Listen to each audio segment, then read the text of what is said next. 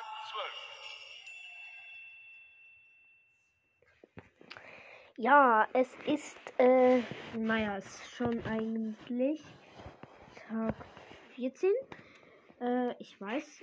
Ähm, und ja, aber wie ihr gehört habt, geht es heute mit Tag 12 weiter und ein paar haben schon gefragt beim Pin-Packet, was ich bekommen habe. Ich habe bekommen äh, auf meinem Main-Account habe ich wütender Squeak, wütender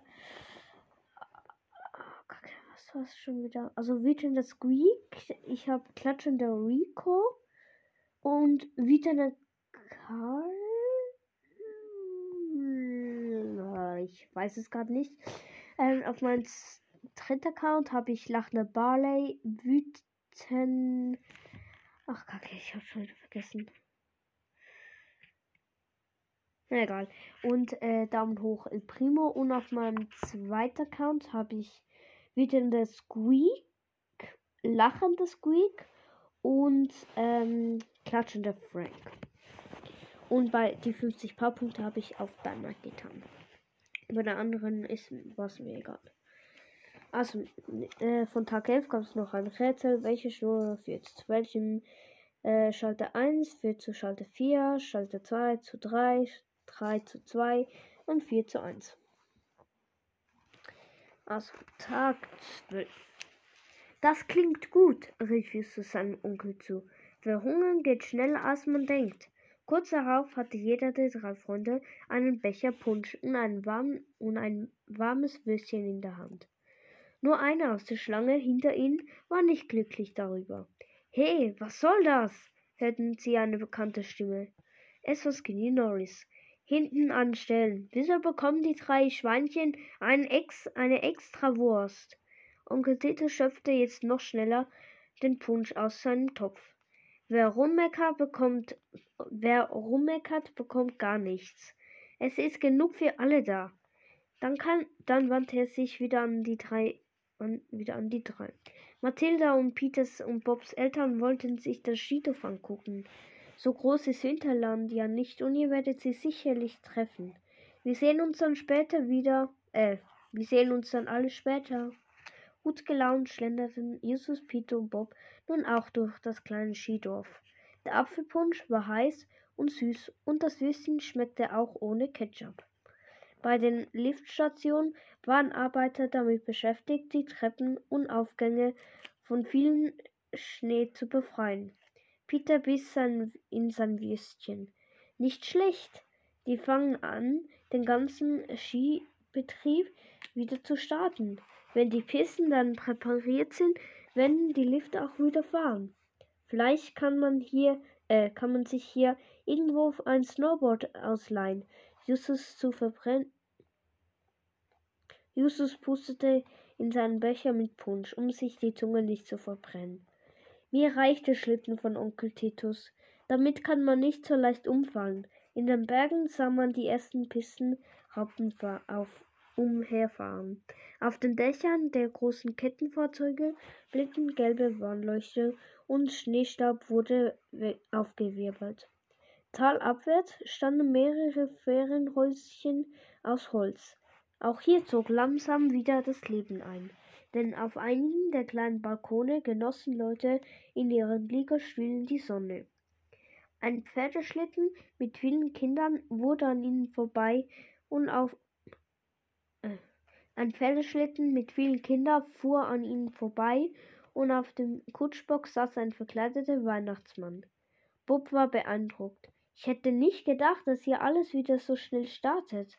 Es ist so, als würde Winterland aus einem Dornröschenschlaf erwachen.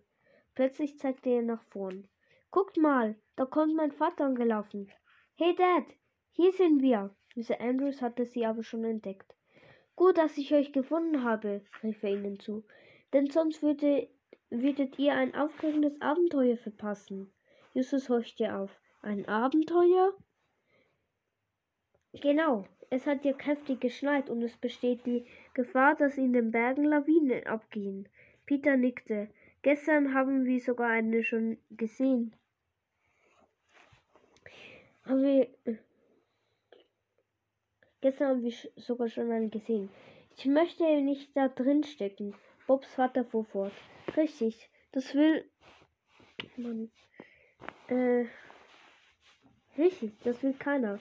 Und besonders nicht auf den Pisten. Ich werde immer, ich komme auf Pause. Darum werden in gefährdeten Gebieten die Lawinen mit Absicht ausgelöst. Hier macht man das mit einem Hubschrauber. Aber bevor ich weiter berichte, kommt jetzt meine Überraschung. Wenn ihr wollt, dann könnt ihr gleich mitfliegen. Man hat mich für meine für meine Reportage dazu eingeladen und es ist noch Platz in den Helikopter. In dem Helikopter. Wir müssen uns beeilen, denn er, der hebt gleich hinten hinter den Skiliften ab. Seid ihr dabei? Natürlich sind wir dabei, riefen die drei Freunde begeistert im Chor. Chor. Gut, dann folgt mir. Hinter dem großen Gebäude der Liftstation stand ein roter Hubschrauber und es ließ gerade die Rotoren an. Kurz darauf saßen Justus, Peter und Bob in, im Helikopter und konnten ihr Glück kaum fassen. Sieht man so äh, ein Helikopter rot äh, und überall Schnee, Schnee, Schnee, Schnee, Schnee.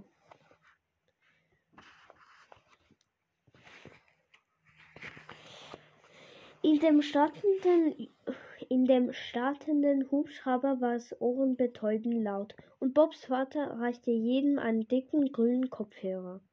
Die müsst ihr aussetzen, brüllte er gegen den Lärm.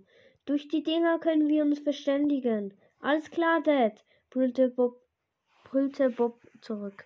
Dann hob der Helikopter ab. Die Vorderseite war fast ringsherum ver verglast so hatten sie einen fantastischen Blick über die Berge und über das Skidorf. Wie eine Spielzeuglandschaft breitete sich unter ihnen das Bergpanorama aus. Auf dem Parkplatz konnte man auf dem pa Parkplatz konnte man die vielen kleinen Autos erblicken und sogar Mr. Porter vor, vor seinem Lastwagen. Die Menschen sind so winzig wie Ameisen, sagte Peter, und alle hörten es über die Kopfhörer. Auf einem flachen Hang war die ersten Schlittenfahrer zu sehen. Winterland war umsäumt von einem großen, verschneiten Waldgelände. Bob zeigte nach unten. Irre, wir sind total eingeschneit. So habe ich mir den Winter immer vorgestellt.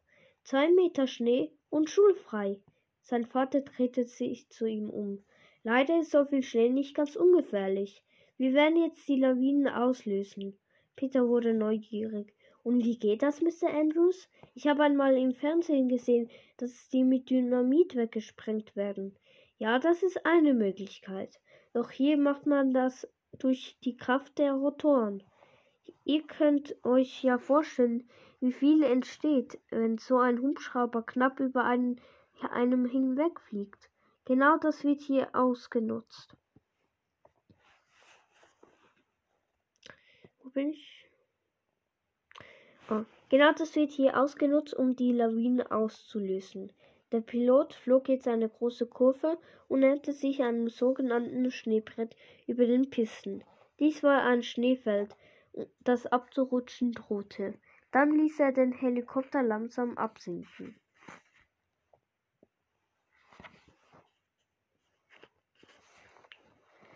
Unter ihnen wirbelte eine gewaltige Schneewolke auf. Dann sah man, wie die gesamte Nein. Und dann sah man, wie die gesamte Schneefläche ins Rutschen kam. Risse taten sich in der Schneedecke auf und die Massen setzten sich in Bewegung. Mr. Andrews machte ein Foto. Jetzt hat die Lawine ihren Anfang genommen. Wer von Wer von so einer Lawine erfasst, erfasst wird, hat kaum eine Schna Chance. Wenn man einmal von dem schweren Schnee begraben wurde, kann man nur noch hoffen auf fremde Hilfe hoffen. Ne? Dann kann man nur noch auf fremde Hilfe hoffen. Im Notfall werden die Lawinenhunde eingesetzt, welche die Verschütteten mit ihrer feinen Nase finden.